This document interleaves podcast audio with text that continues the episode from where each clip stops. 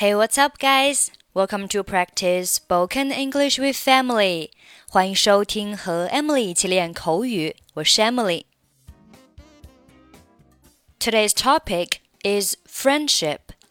Now let's listen to the conversation. Stephen, have you got any friend in London? Yes, my old friend Hanson lives there. Are you close? Yes he's one of my best friends. Our relationship formed at college. Why did you ask that? I'm going to London on business next week, but I know nothing about it. I get it. You want to find a guide, don't you? Yes, Stephen. You always know what I want.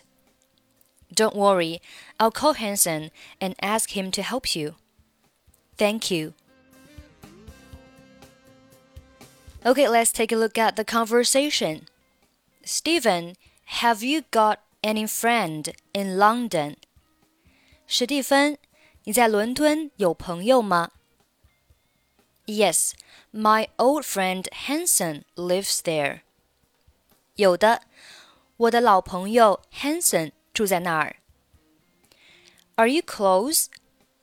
你们关系近吗 ？Close 做形容词可以表示关系亲密的。Are you close? 就是你们两个的关系近吗？Yes, he's one of my best friends. 近啊，他是我的好朋友之一。Our relationship formed at college.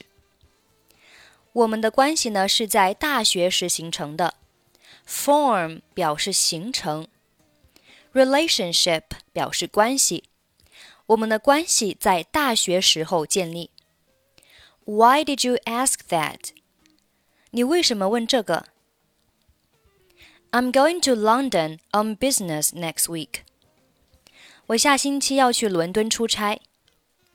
Go to some place on business 意思就是去什么地方出差。On business 就是出差的意思。 But I know nothing about it。但是我对伦敦一无所知。I get it。我明白了。You want to find a guide, don't you？你想找一个向导是不是？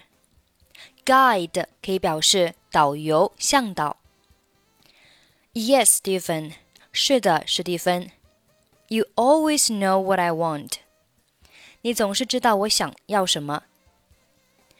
Don't worry, I'll call Hanson and ask him to help you. 别担心，我打电话给 Hanson，让他帮助你。这里 ask somebody to do something 表示叫某人做某事。Ask somebody to do something.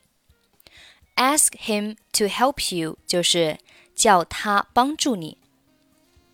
Thank you，谢谢。 Stephen, have you got any friend in London? Yes, my old friend Hanson lives there. Are you close? Yes, he's one of my best friends. Our relationship formed at college. Why did you ask that? I'm going to London on business next week, but I know nothing about it. I get it. You want to find a guide, don't you? Yes, Stephen. You always know what I want. Don't worry.